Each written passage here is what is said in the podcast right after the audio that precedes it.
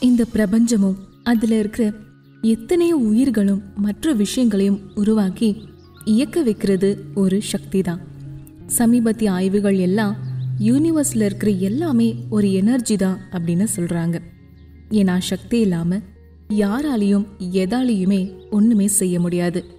அந்த சக்தியோட ஒரு மனித வடிவம் தான் பெண்.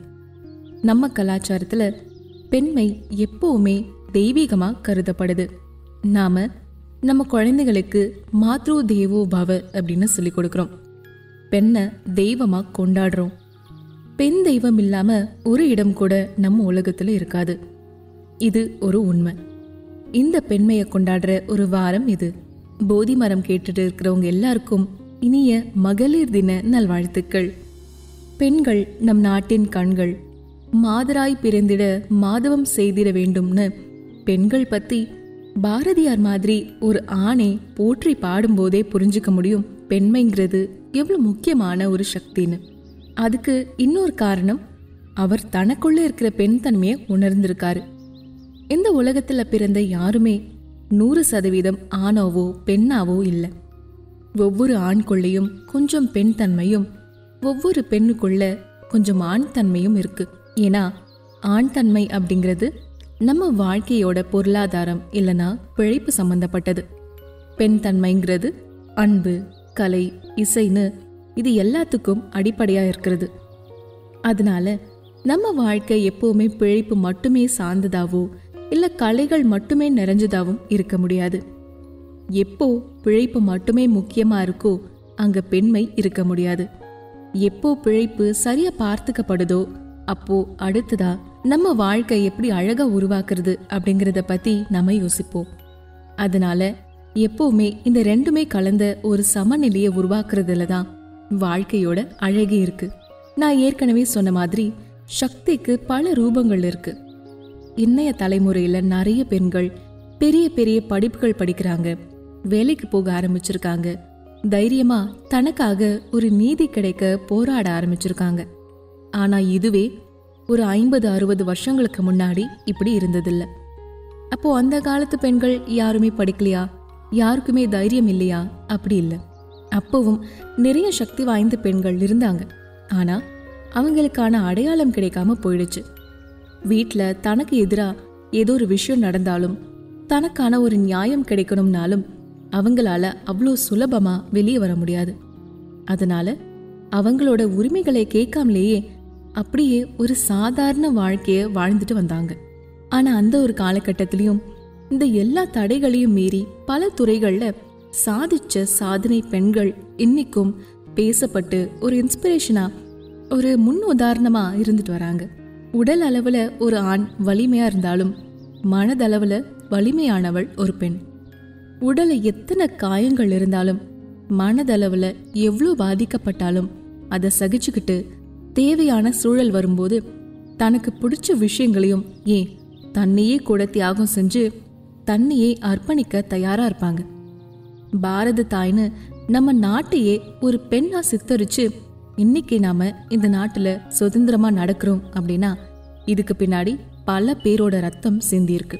சுதந்திர வெறி கொண்ட ஆண் வீரர்கள் மாதிரியே பல வீர மங்கைகளும் போராட்டத்தை முன்னெடுத்து தாய் நாட்டுக்காக ஆங்கிலேயர்களை எதிர்த்தாங்க.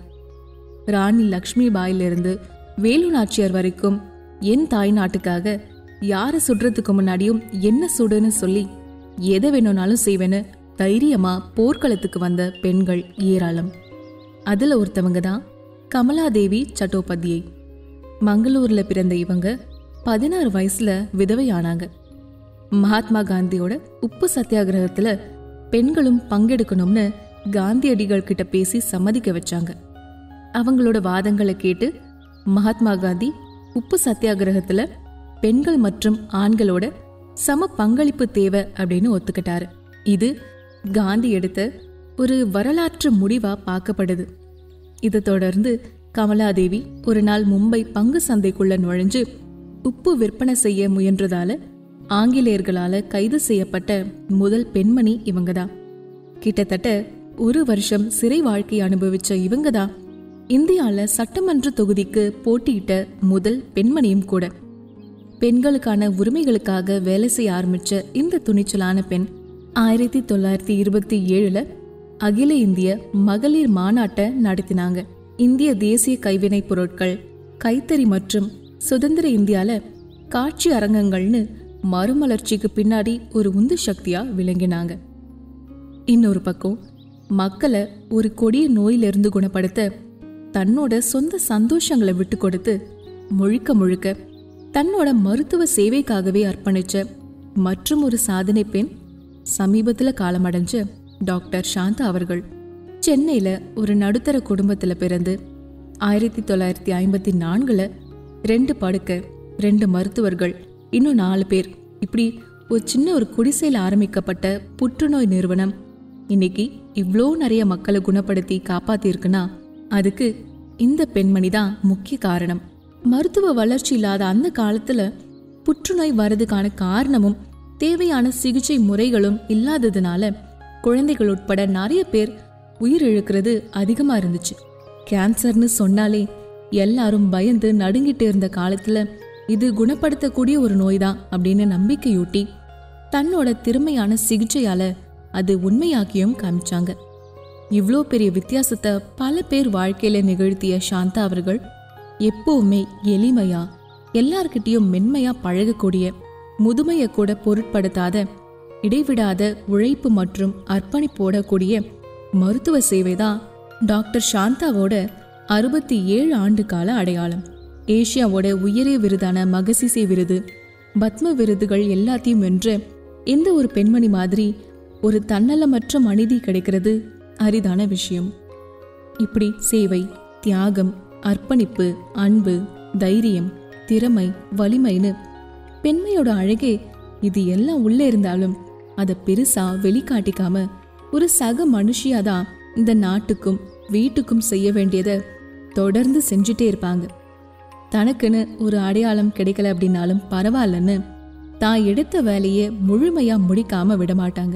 இப்படி ஒரு அரசவை புலவராக இருந்த ஔவையார்லேருந்து இன்னைக்கு பல துறைகள்லையும் முன்னோடியாக இருக்கிற பல பெண்கள் வரைக்கும் தனக்கான உரிமையையும் தனக்கான வாய்ப்புகளையும் அமைச்சுக்கிட்டு வந்துட்டுருக்காங்க.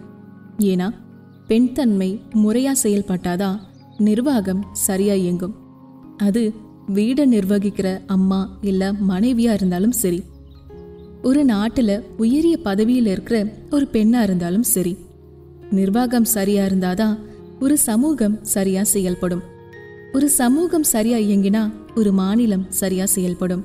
ஒரு மாநிலம் சரியா இருந்தா ஒரு நாடு நல்லா இருக்கும். பல நாடுகள் நல்லா இருந்தா இந்த உலகமே அழகா மாறும். பெண்மையை கொண்டாடுற இந்த ஸ்பெஷல் பாட்காஸ்ட்டை கேட்ட உங்க எல்லாருக்குமே ரொம்ப நன்றி. மறுபடியும் உங்க எல்லாருக்கும் மகளிர் தின நல்வாழ்த்துக்கள். உங்களோட கருத்துக்கள் எதுவா இருந்தாலும் அதை feedback at salt audios dot காம்ங்கிற mail ஐடிக்கு அனுப்பி வைங்க. இதே மாதிரி ஒரு புது விஷயம் அடுத்த வாரமும் வர இருக்கு.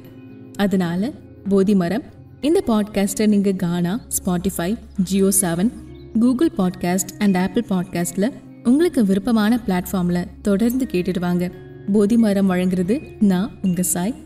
Sound design Sudharshan executive producer Shridhi content and creative direction Veeramani.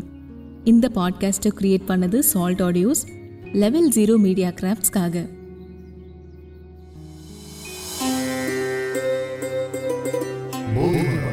Which side? Women's Day Special